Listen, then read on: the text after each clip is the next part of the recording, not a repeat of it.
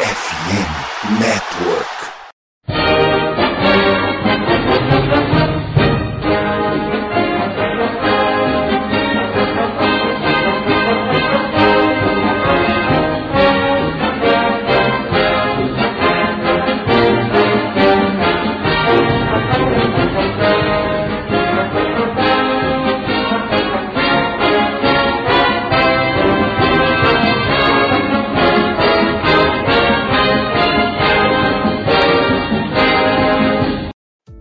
Saudações, amigos! Saudações, fãs de esporte! Saudações, fãs dos esportes universitários! Estamos chegando aí mais uma semaninha com o meu, o seu e o nosso CollegeCast nesta noite de segunda-feira, dia 8 de maio, passado o draft da NFL e com ele a nossa cobertura do draft e a segunda temporada do CollegeCast. Portanto, sejam todos muito bem-vindos à terceira temporada, o episódio piloto de mais um ano aqui do CollegeCast, voltando a se focar nos esportes universitários e mais precisamente hoje no futebol americano universitário, que será o tema do episódio de hoje.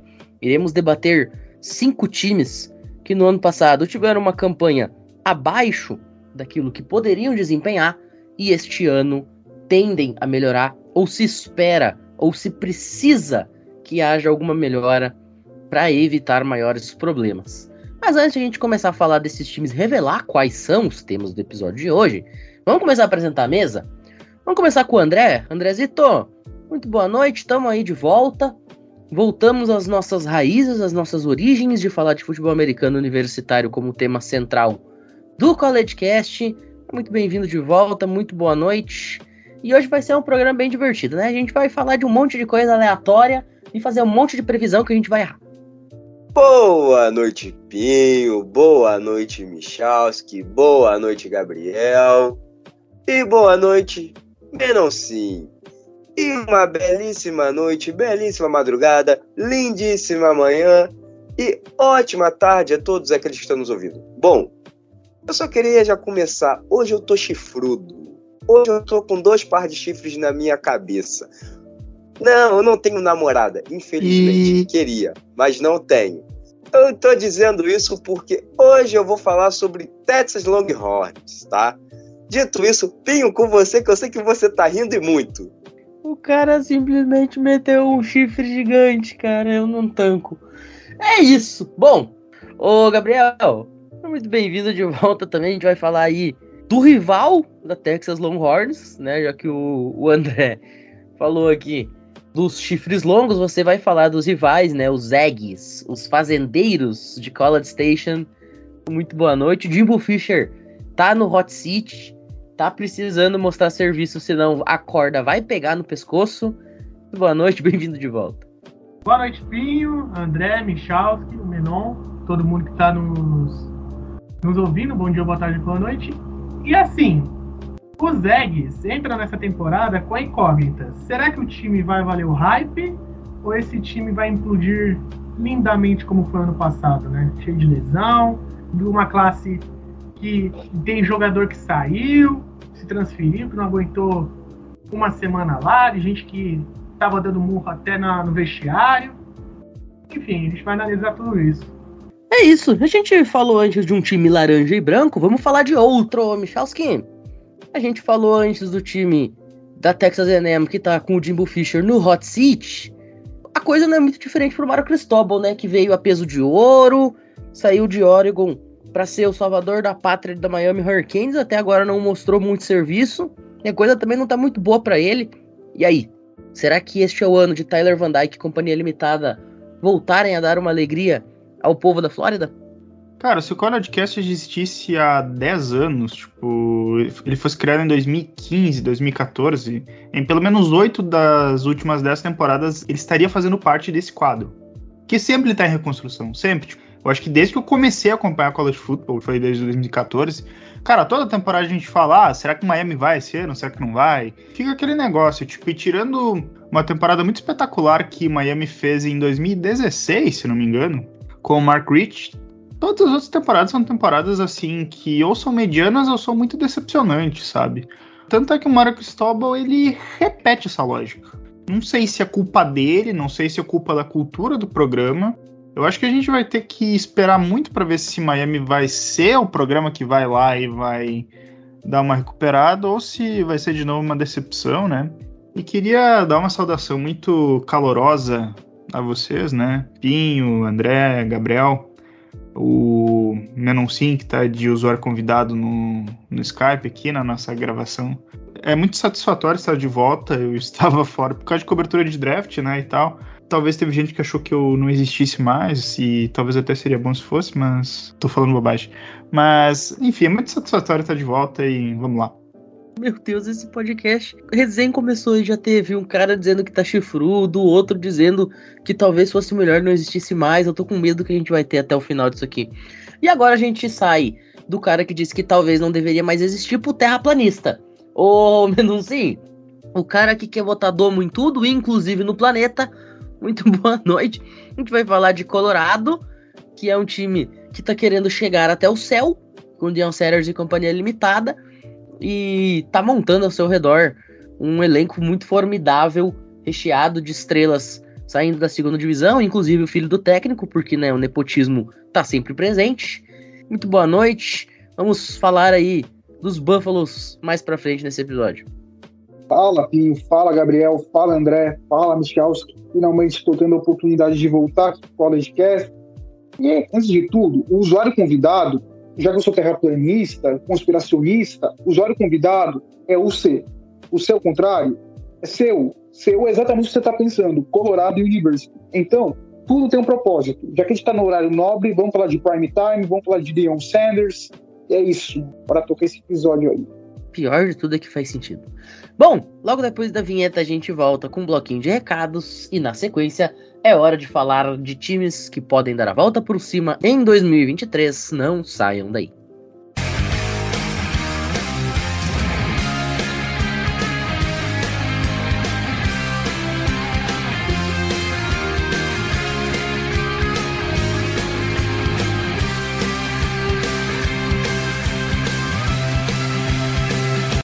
Bom, estamos nesse mês de maio.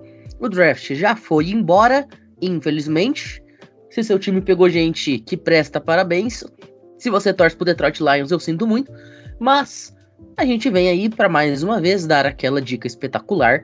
Afinal, agora é o momento para você garantir o seu item aí do seu time da NFL. O training camp começa logo ali.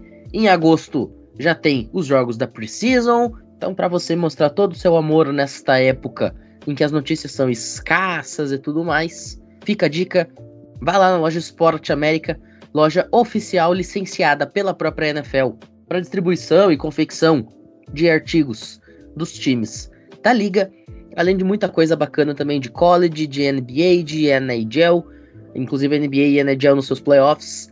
Tem muita coisa legal também da MLB que está começando a pegar fogo agora neste segundo mês da temporada. Times que estavam mal vão se recuperando, times que estavam muito bem estão tendo quedas vertiginosas. Então fica a dica. Se é esporte americano, é na Esporte América. O link vai estar na descrição do episódio. Então já acessa lá e compre sem moderação. E eu sei que você recém recebeu, então você tá com dinheiro, tá? Bom, dito tudo isso, a gente volta daqui a pouquinho aí sim para começar a falar dos times que serão o assunto do episódio de hoje. Não saiam daí.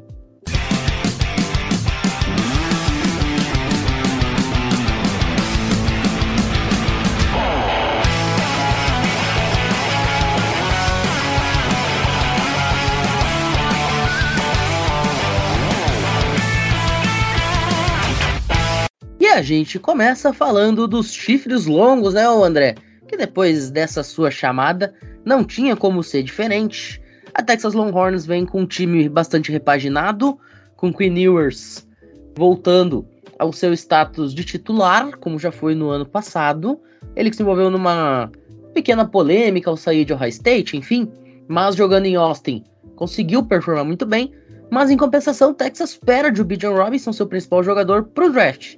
E aí, será que este ano o time dos Longhorns pode voltar a ter o brilho que teve, especialmente na primeira metade dos anos 2000, ou ainda é cedo para que Queen Ewers, Xavier Worthy e companhia consigam devolver o brilho da época do Vince Young? É, Pim. depois de eu falar que eu era um chifrudo, que eu tô com chifres enormes, né? A minha galhada saiu arrastando pelo gramado, né? E Marília Mendonça está lá no alto orgulhosa de mim. Bom, eu vim aqui falar sobre Texas Longhorns, né? Não vai ser um preview de 2023, mas vai ser mais ou menos aquele meio termo. A gente vai falar aqui rapidinho sobre como foi 2022, falar o que tem de novo no time e falar quem ficou, né? O head coach é Steve Sarkisian, indo para sua terceira temporada, com um retrospecto de 13-12 em temporada regular, tá? E junto com ele tem o seu offensive coach, né? Nome lindo para um offensive coach. O sobrenome dele é de um conceito que é muito simples no futebol americano, muito gostoso, inclusive, de se assistir quando o passe acontece nele, porque mata a secundária, né? É o Cali Flood. Os dois trabalharam em Alabama junto, lembrando, né? Também tá indo para sua terceira temporada. O coordenador defensivo é o Pete Kiantowski, né? Ele também está indo para terceira temporada, ou seja, é uma comissão que chegou todo mundo junto. Ele era coordenador lá em Washington, né? Washington Huskies. 2022 foi um ano até que promissor, né, para Longhorns. Foi uma temporada onde o ataque, como o Pinho falou, foi um ataque muito explosivo. BJ Robson foi um grande nome.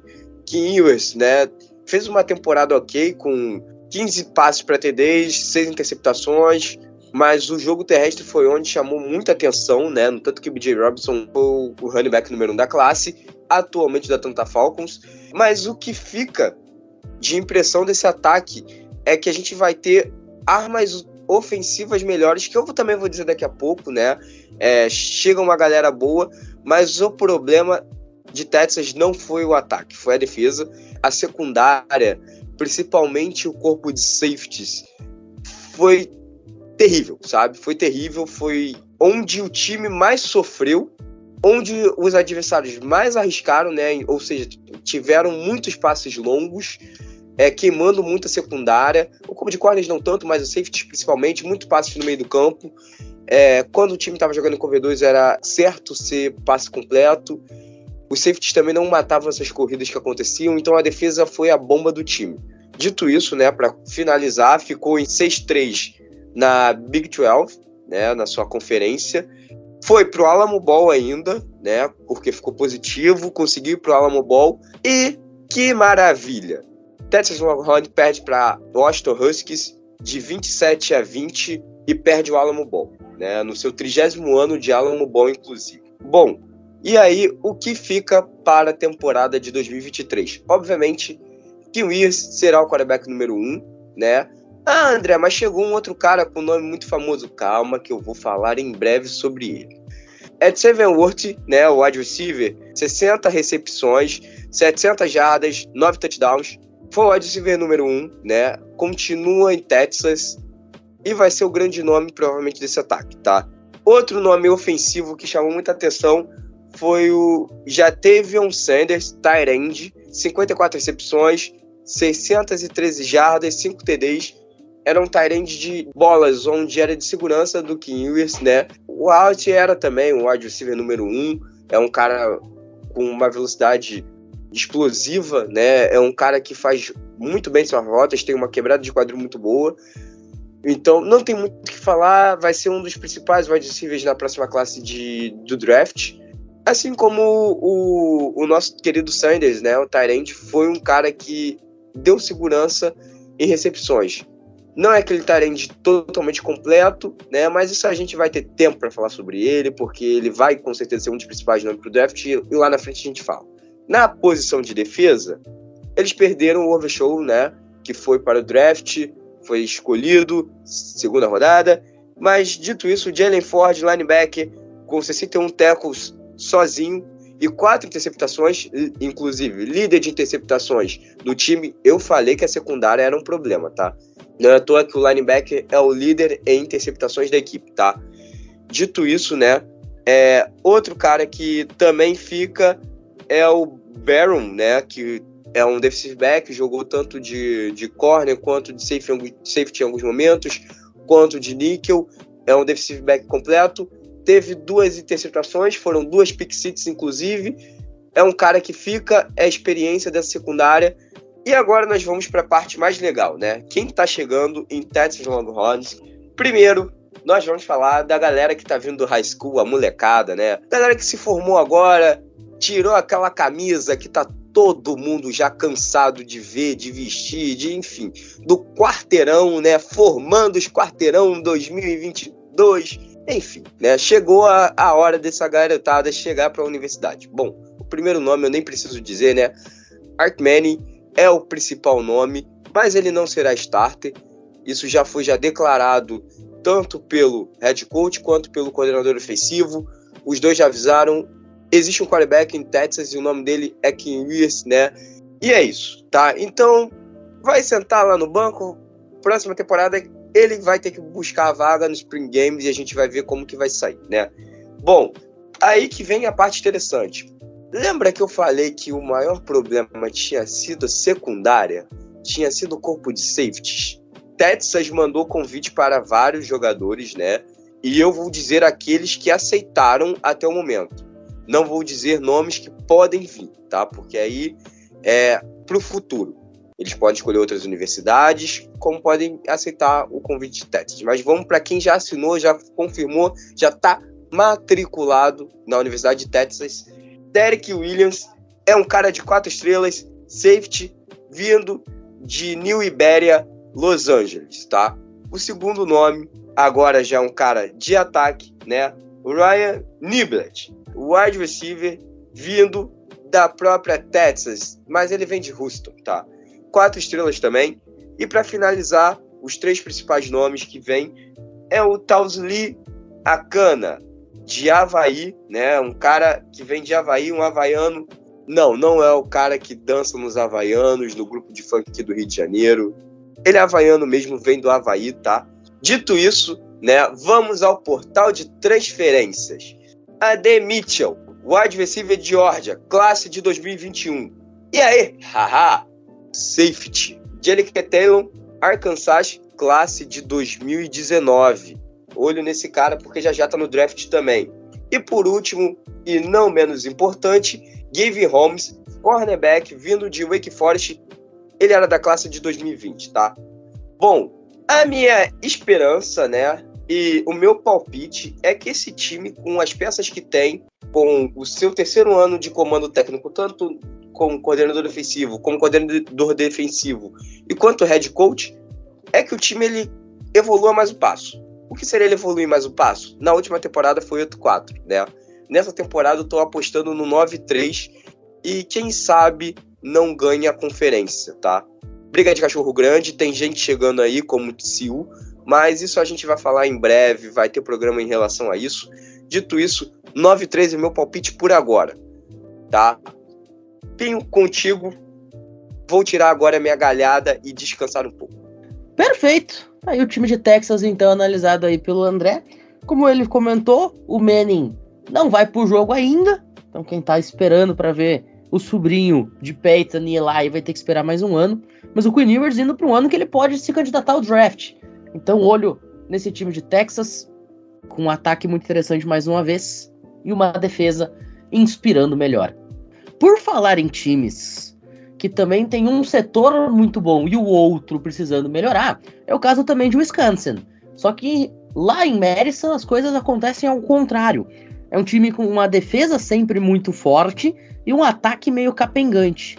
E foi isso que o Luke Fickle encontrou ao assumir o posto de head coach após a saída do Paul Christ, depois de uma temporada melancólica em 2022, a exemplo do que já havia ocorrido também em 2021.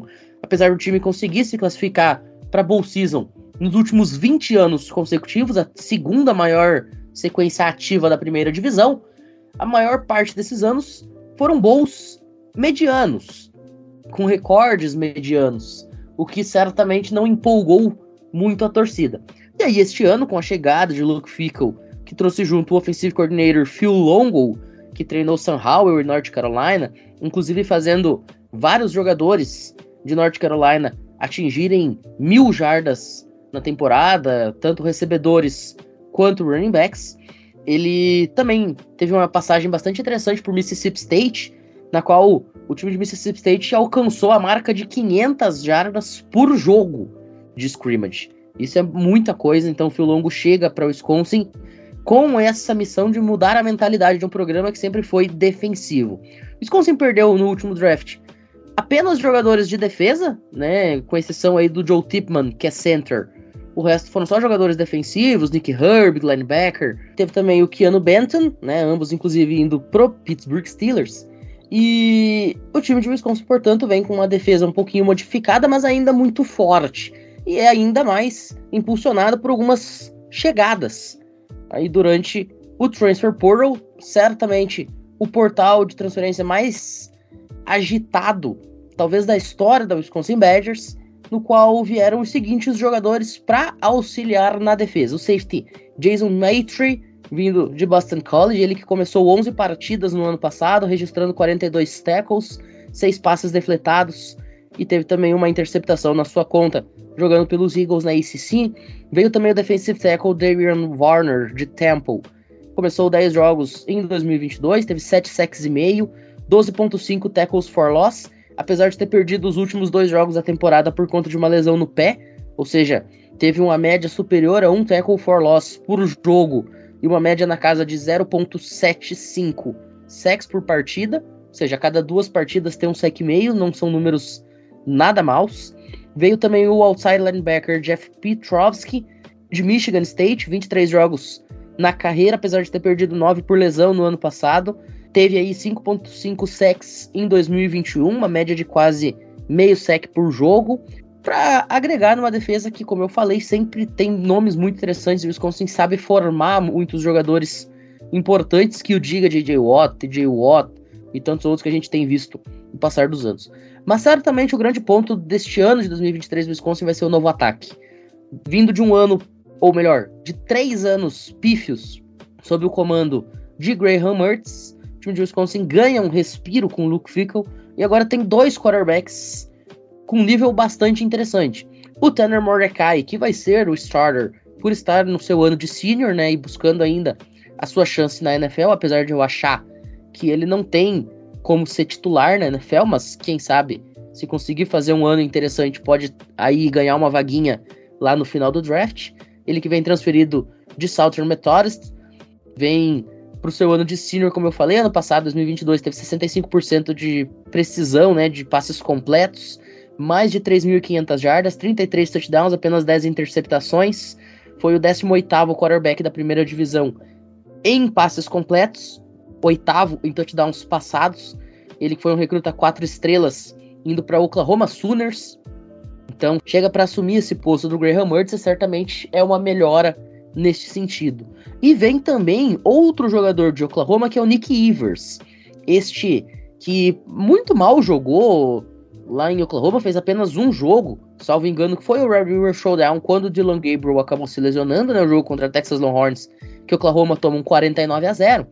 E ele vem então para ser freshman ainda este ano, depois de ter sido redshirt no ano passado, quarterback número 7 da classe de 2022 número 77 jogador do país, mais de 5 mil jardas no high school lá no Texas, 44 touchdowns aéreos, 18 corridos, mais um recruta 4 estrelas, teve quase 700 jardas terrestres só no seu ano de senior no high school, é o futuro de Wisconsin no que tange a quarterbacks a partir de 2024, e é um cara que o Luke Fickle e o Phil Longo apostam demais pro futuro do programa.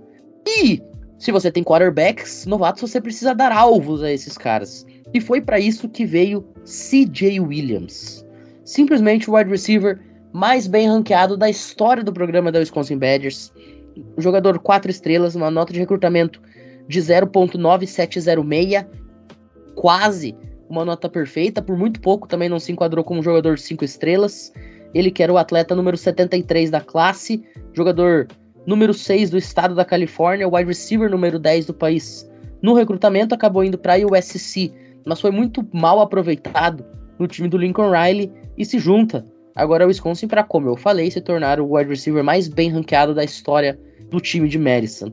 Além dele, chega também o Bryson Green, wide receiver de Oklahoma State, segundo jogador em jardas recebidas no time de Oklahoma State em 2022, sendo 36 recepções para 584 jardas, 5 touchdowns. Será o wide receiver mais experiente que o Wisconsin contará no elenco.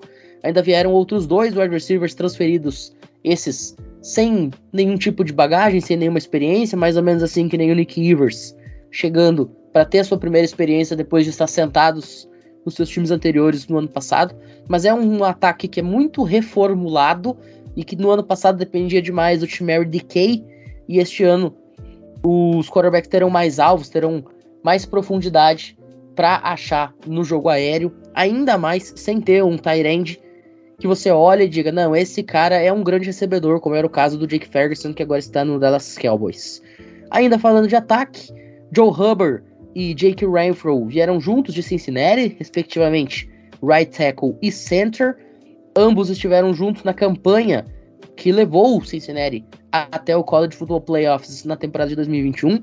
Joe Hubbard foi menção honrosa no All-Team da The American Conference no ano passado, foi titular em todos os jogos do time de Cincinnati como right tackle, e o Jake Renfro foi All-The American no primeiro time em 2021, starter em todos os jogos na campanha do College Football Playoff também. No ano passado acabou jogando pouco devido a lesões, mas é um jogador que, se mantendo saudável, é espetacular e vem para não deixar a peteca cair e para jogar à altura do Joe Tipman, que era o titular da posição e acabou saindo nesse último draft.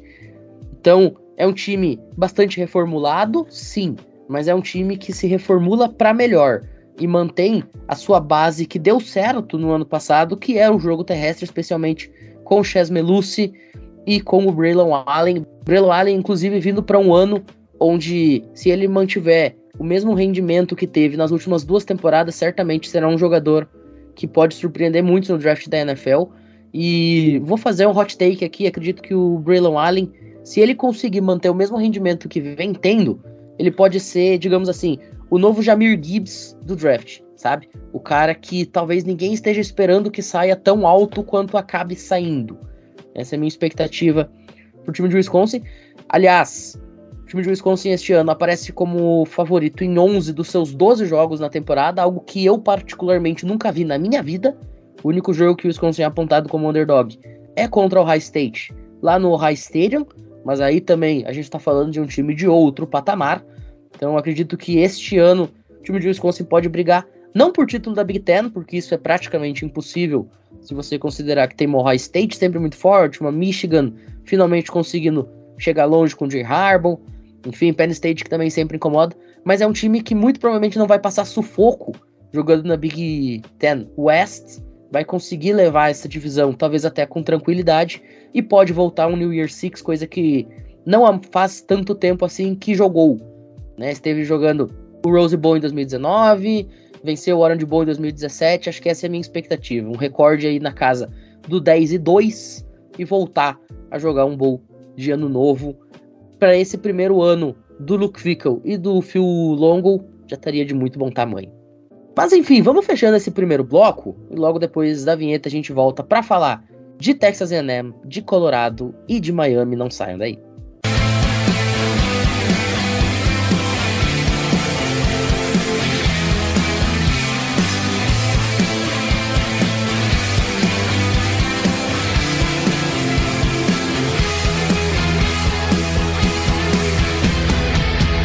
Ô Gabriel, vamos agora para College Station. Vamos falar da Texas A&M Aggies. O Jimbo Fisher tá sentindo o banco dele quentinho, tá precisando mostrar rendimento. Se não quiser ir para a fila do INSS, e aí? O que, que dá pra gente imaginar desse time de Texas A&M neste ano? Um time que eu sempre gosto de frisar. Teve a maior classe de recrutamento da história e mesmo assim não consegue fazer dar certo. Bora lá então, né? O time de Texas A&M é o seguinte, ele chega da temporada 2022, a melhor classe de todos os tempos, 30 milhões de dólares gastos naquela bodega, 5-7. Mas peraí, gente, como assim 5-7? Esse time tava melhorando, esse time em 2020 fez 9-1, perdeu só pra Alabama. Seguinte, gente, em 2022, o time de Texas A&M vai entrar para a história como a maior implosão da história. Sabe? É, é, é bizarro. Começando primeiro, posição de quarterback. Era pro Haynes King liderar esse time. Quando você tem Haynes King liderar esse time, geralmente não é pra dar certo. Já começa aí, mas vamos lá. Ele se machuca, tem umas partidas boas, mas acaba se machucando. Quem é para entrar? O Conor Wegman, quarterback. Ele jogou bem algumas partidas, mas machucou. Então o terceiro quarterback, Max Johnson, também jogou algumas partidas bem. Também ficou elas por elas. Então assim, gente, o ataque de Texas A&M 2022 foi pífio Sabe aqueles miojinhos de 50 centavos que você compra na mercearia? Aquele é ruim. O ataque de Texas A&M é pior. É bizarro, gente. O ataque de Texas A&M ficou em centésimo primeiro de 131 ataques. Enquanto do outro lado, a defesa ficou em 25 é, é toda uma outra realidade que foi aquilo. Do time de Texas A&M, ó, quem chegou, no geral, a classe de Texas A&M foi a 15 no ranking de recrutamento. Mas o grande destaque é o Ruben Owens, que é o terceiro melhor running back da classe. Inclusive, o único prospecto cinco estrelas do time de Texas A&M. Único. O foi quatro estrelas, três estrelas. E o grande nome vindo do Transfer Portal é o Tony Grimes, quarterback vindo de North Carolina. Inclusive, se o Luiz Gustavo estivesse aqui, eu gostaria de pedir a opinião dele como ele tinha jogar, né? Dos que ficaram, que foram destaques do ano passado, vem a dupla de wide receivers, Evan Stewart e Mus Mohamed III. Esse é nome legal, né? Musi Mohamed III. Não, brincadeira, é só Mus. Além do Fadil Dix, que é DL, o Edwin Cooper, que é linebacker, e o Tariq. Pra quem você tira o chapéu? Tariq Chapéu e Miles Jones. Dois defensive backs que voltam aí pro time de Texas AM.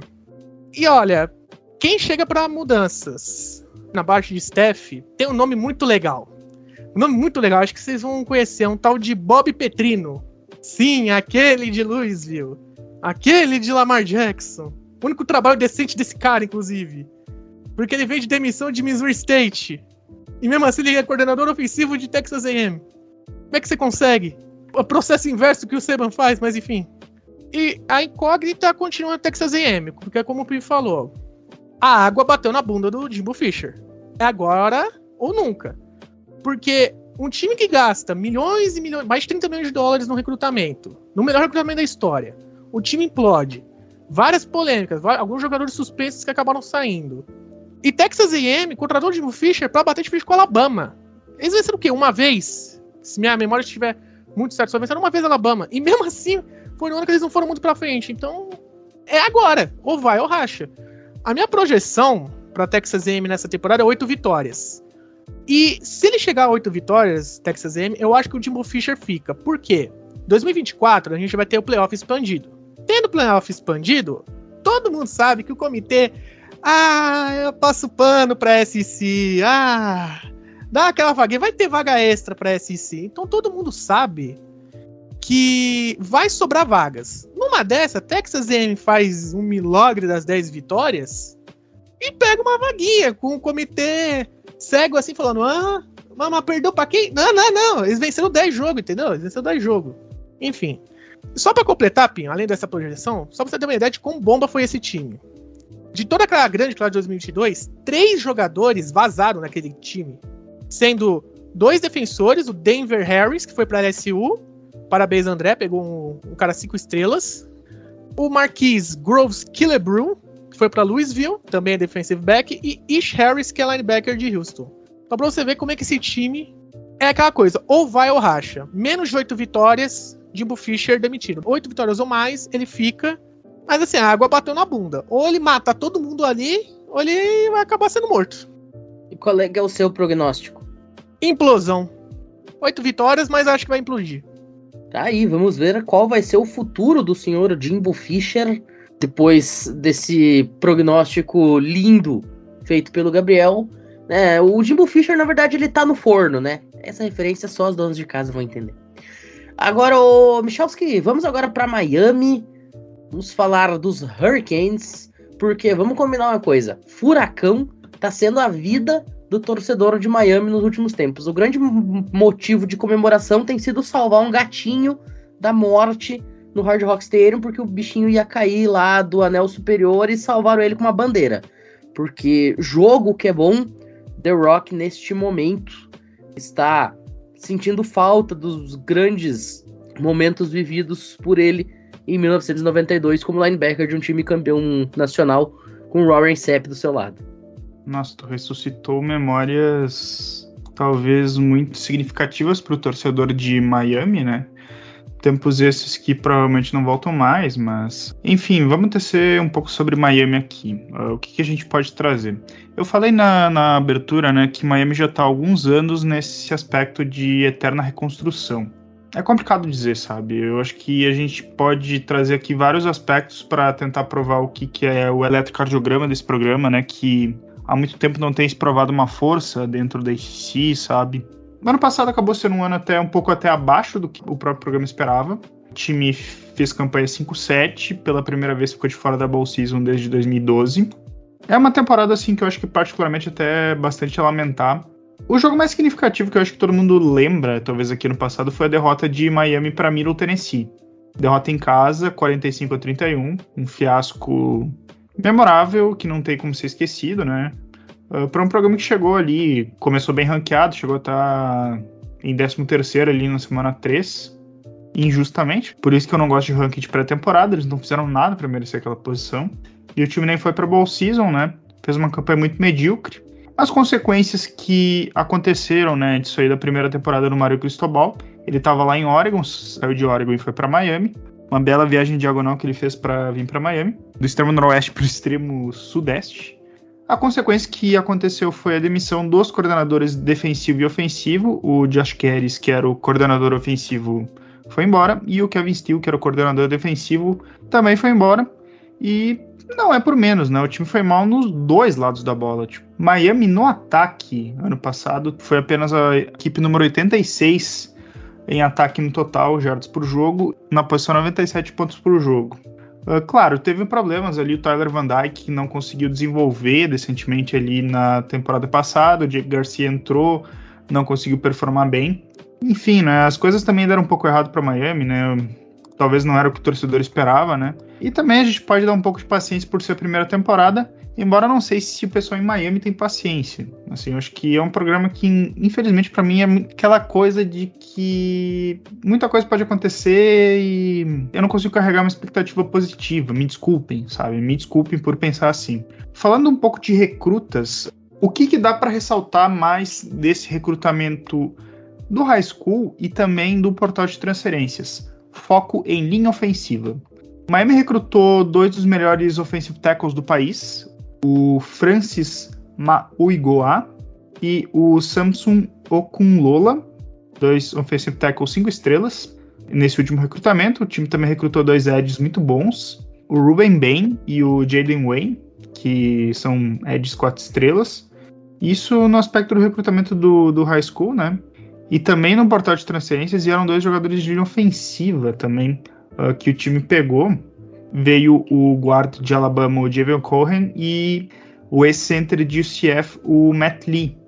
O que, que a gente pode talvez esperar a partir dessa expectativa que a linha ofensiva de Miami vai melhorar? É um aspecto muito interessante. E com o Tyler Van Dyke voltando para 2023, talvez a gente possa ter algo interessante com o novo coordenador ofensivo, que é o Chanel Dawson.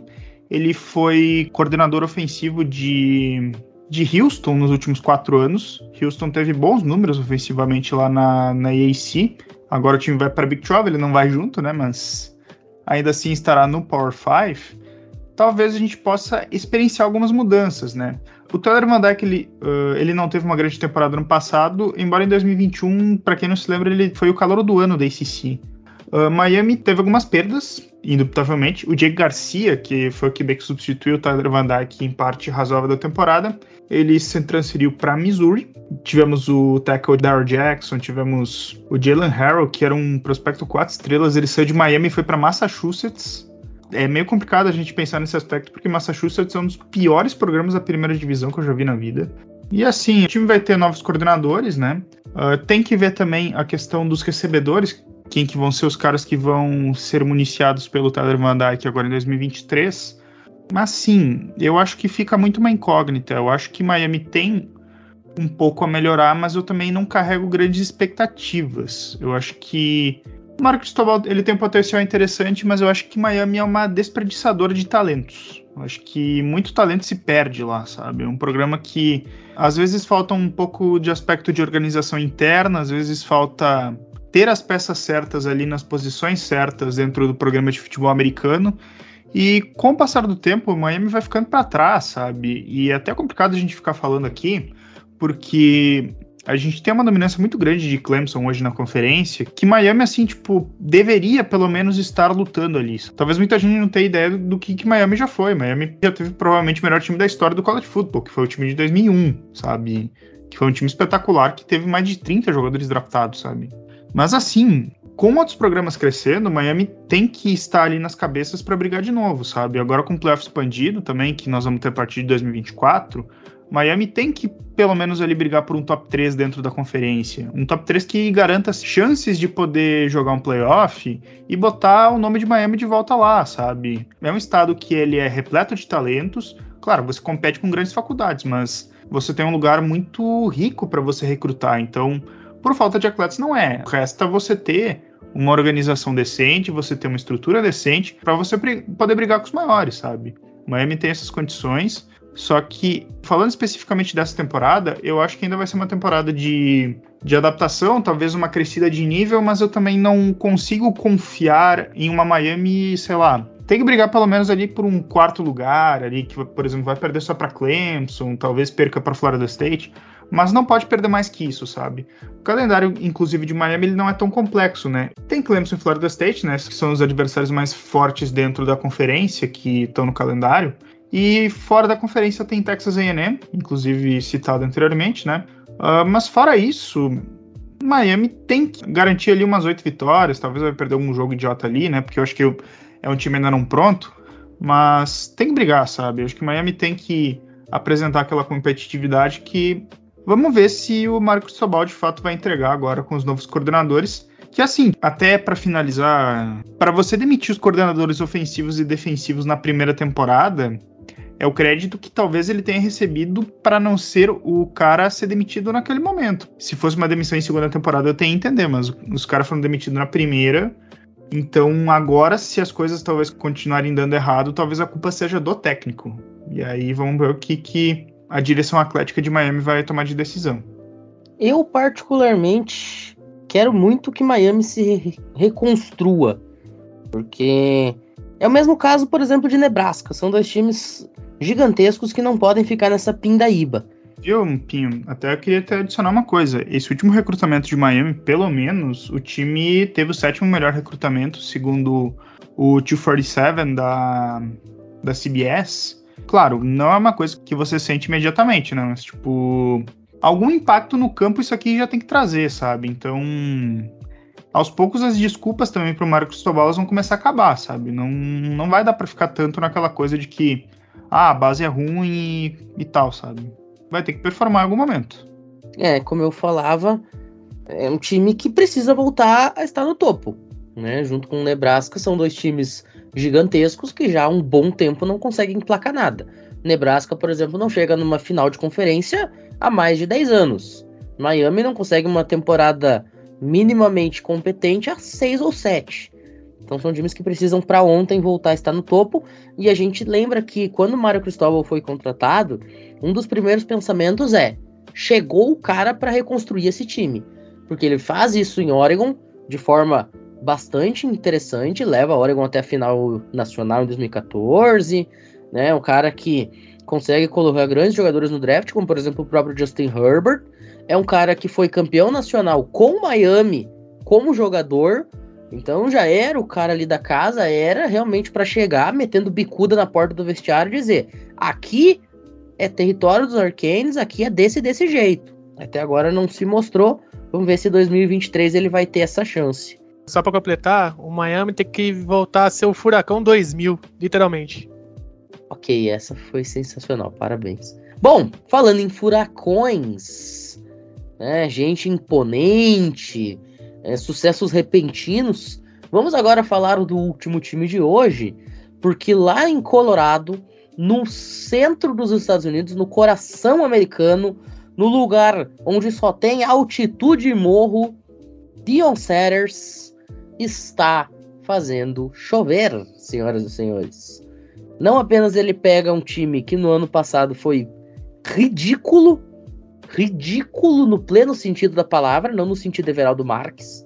Ele aceita um convite que poucas pessoas talvez acreditariam que ele aceitaria, dada a complexidade do trabalho que ele vai ter, mas ele sai de um lugar onde estava plenamente estabelecido, que era em Jackson State, ídolo do estado do Mississippi, e ele aceita esse desafio, leva com ele também uma rapaziada, inclusive o Travis Hunter, por exemplo, né, que foi o recruta número um do país dois anos atrás, que de alguma forma ele levou esse cara para a segunda divisão. Ele leva o Shedar Sanders, filho dele, grande quarterback, inclusive. Olho no Shedar Sanders. Ano passado se falava do Shedar brigando por Heisman Trophy, algo que na segunda divisão é praticamente impossível de acontecer. Mas se fizer uma temporada interessante na FBS, talvez possa chegar aí numa final, quem sabe, no top 5. Então, Rafa, conta pra gente o que que o Coach Prime pode aprontar para fazer esse time de Colorado dar a volta por cima. E a gente tá falando do time que provavelmente tem a sua chance de ter o maior flip. Né? Um time que teve o quê? Duas ou três vitórias no ano passado e já se projeta que tenha nove esse ano, por exemplo. Fala, Pinho. Bom falar de Dion Sanders, de Colorado. Dion Sanders, para quem acompanha futebol americano, sabe, um dos maiores cornerbacks da história, passagem muito marcante no Atlanta Falcons, ganhou um Super Bowl com o San Francisco 49ers no ano seguinte, foi pro Dallas Cowboys, foi campeão de novo. Aí o tempo passou, né? O tempo foi cruel para todo mundo, se aposentou, resolveu se aventurar agora como head coach, na Jackson State, e surgiu para ele agora o grande desafio, né? E é assumir Colorado.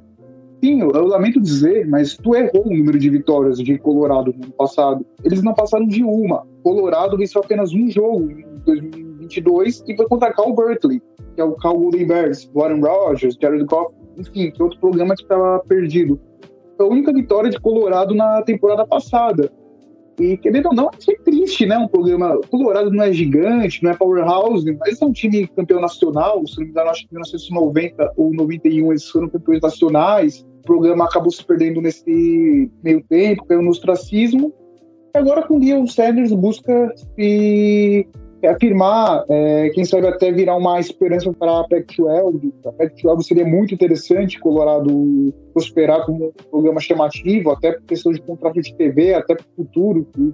A Pac-12 está sofrendo com um êxodo de times grandes, uma ascensão de Colorado seria o ideal para a conferência em si, tanto na parte financeira quanto na parte de talento. Mas vamos falar em si do Leon Sanders, né? Ele estava em Jackson State no ano passado, acho que foi o primeiro trabalho dele como head coach no college. Ele chegou, acho que, a ser head coach em um time de high school, enfim, assistente, mas head coach mesmo, foi o primeiro trabalho dele. Fez um trabalho bem interessante lá em Jackson State, atraiu vários recrutas que, não fosse pela marca Leon Sanders, provavelmente não iriam jogar no na segunda divisão do college, enfim, se não me engano, acho que eles até foram pro Celebration Bowl do ano passado, se não me engano. E ele acabou trazendo grandes nomes, né? E isso acabou até se repetindo no recrutamento de Colorado, que acabou até tendo um recruta cinco estrelas esse ano, já por causa do Joe Sanders, que é o Cormani McLean. Ele é um cornerback, é, vai aprender com o Joe Sanders, professor melhor do que esse não tem minha opinião. Também tu recebeu uma proposta do Lionel Messi para aprender a jogar bola. É, óbvio que o cara ia aceitar. Ele é um recruta cinco estrelas, tanto da ESPN quanto da 247 Sports. Tem uma nota 92. Mas o grande tchan desse time de Colorado, vocês perceberam que eu não falei quase nada da temporada passada, que rolou um êxodo quando o Dion Sanders chegou. Todo mundo que estava no time de Colorado começou a vazar. O Dion Sanders chegou fazendo a faxina lá. É, literalmente, um monte de gente entrou no portal de transferências, boa parte dessa galera que pediu para sair é, ainda nem decidiu para onde vai direito, ou para universidades melhores, ou menores, como UTSA, Nevada. Mas assim, saiu mais de 40 jogadores de Colorado, esses jogadores daquele time que ganhou só um jogo no passado. Deu muita gente, mas em compensação, ó, como o Pin já falou, eu a carreta com o Dion Sanders com ele. Ele basicamente trouxe uma galera de Jackson State com eles. Se destaca o Shedor Sanders, que é o filho dele, aquele nepotismo básico, mas é um nepotismo do bem. E basicamente é, ele é filho do técnico? É, mas ele é filho do técnico e joga bem. Eu acho que acaba dando aquela passada de pano, assim. É aquele nepotismo, mas é o nepotismo do bem, vale a pena. também acabou atraindo com ele dois jogadores defensivos de Alabama, que é o linebacker Damon Kennedy e o defensive back Jacques Robinson. Defensive back é outra, que é uma boa para aprender com o Dion Sanders, um dos melhores jogadores que já teve na posição na NFL nos anos 90. Jackson State também se destaca o Travis Hunter, que também chocou todo mundo quando falou que ia para Jackson State por causa do Coach Prime, essas coisas. Tem mais cornerback também de Florida State, que veio também, como o Marion Cooper. Resumindo, cara, o Deion Sanders ele chega na, na Colorado Buffaloes para tentar reviver o programa. E tem grandes chances até de fazer isso. Além do recruta que eu falei, do Cormani McLean, que é o cornerback cinco estrelas, Colorado, que é um programa de porte médio, digamos assim, conseguiu atrair até alguns recrutas quatro estrelas interessantes, como o Adam Hopkins, que é um wide receiver, o Dylan Edwards, que é um running back, e o, o Marion Miller, que também é wide receiver. Ou seja, pro ataque, eles trouxeram dois wide receivers quatro estrelas e um running back quatro estrelas também.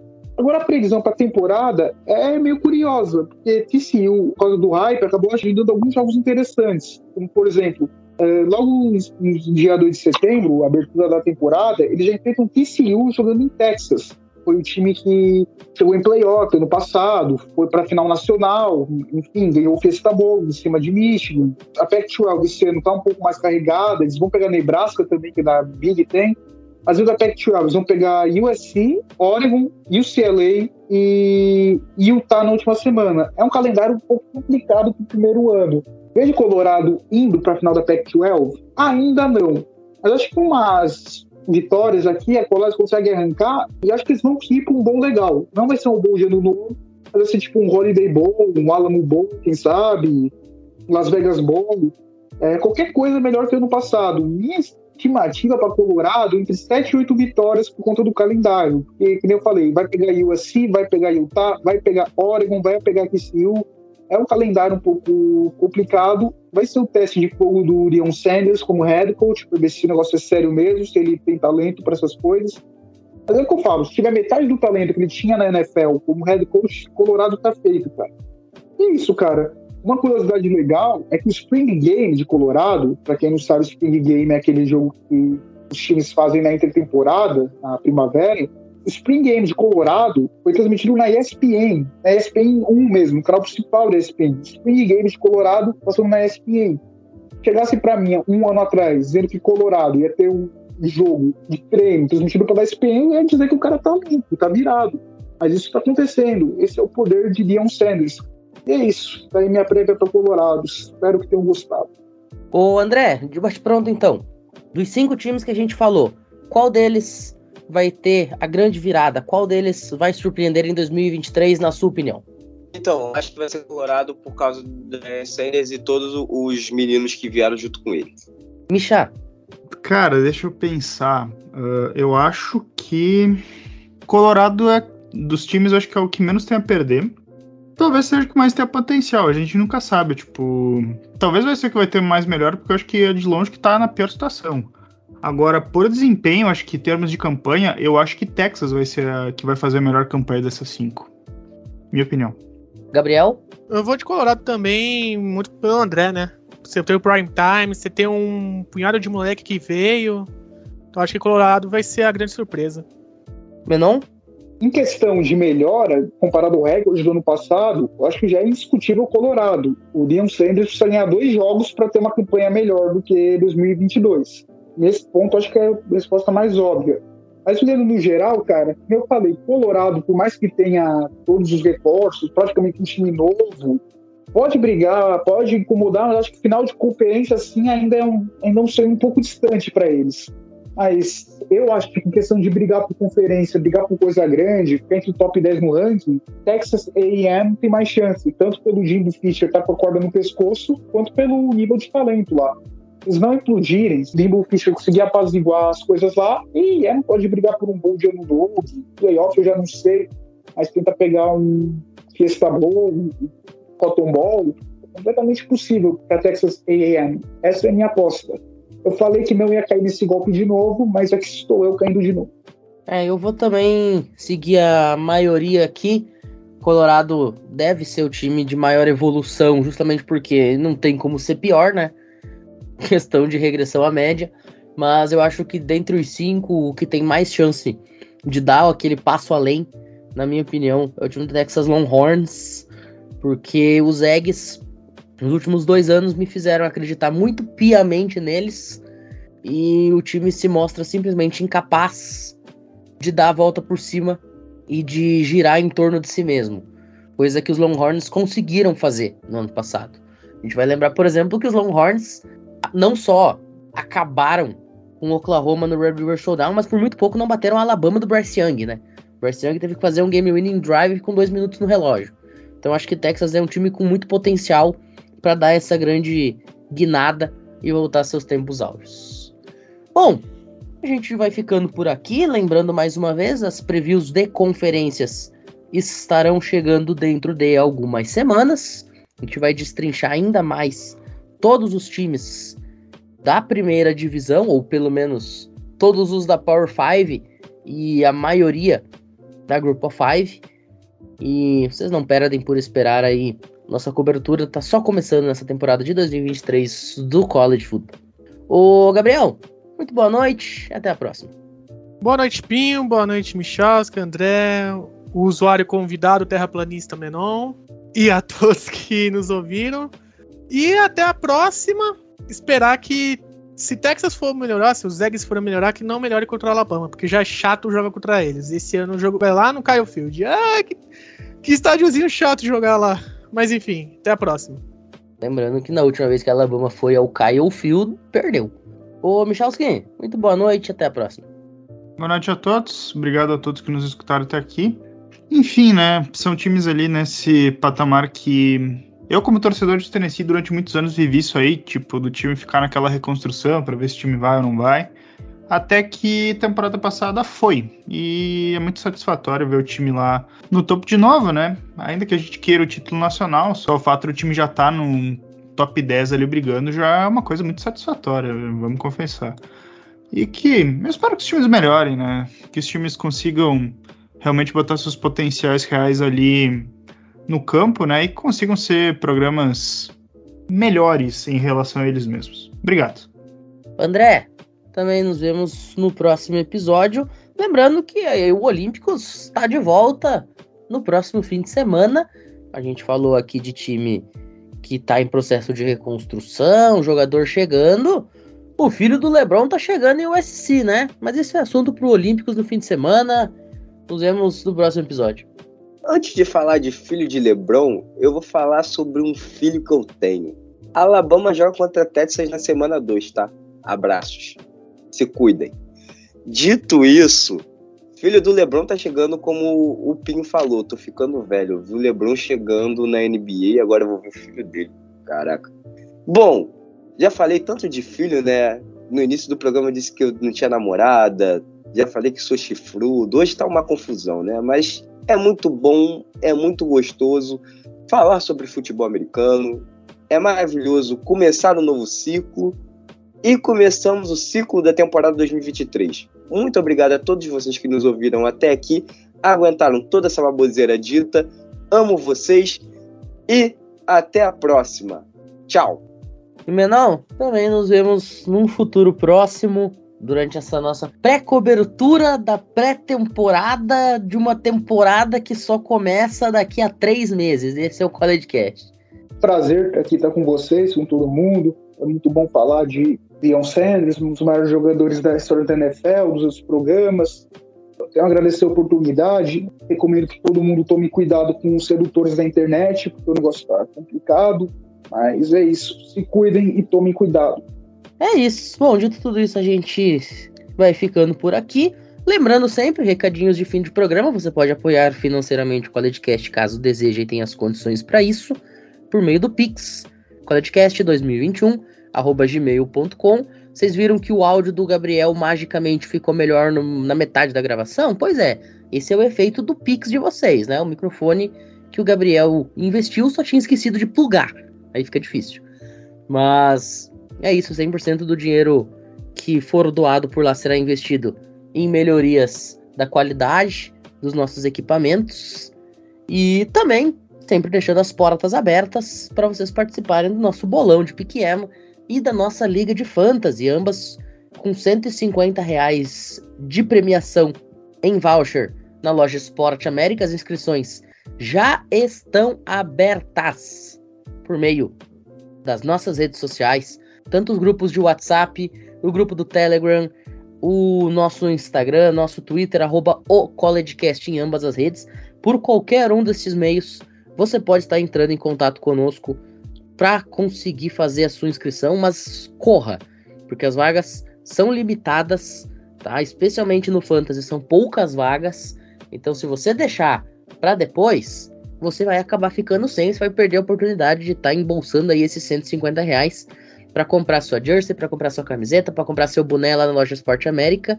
Então, não fique de fora, já corra aí, tanto no nosso canal do Telegram, nossos grupos de WhatsApp, nossa conta oficial, nosso perfil oficial do Twitter, do Instagram e já faz a sua inscrição totalmente gratuita. A pessoa se não pagar, você se divertir para jogar e você ainda ganhar dinheiro, gente. Tem coisa mais maravilhosa que isso? Então não marca bobeira e vem. Fechado?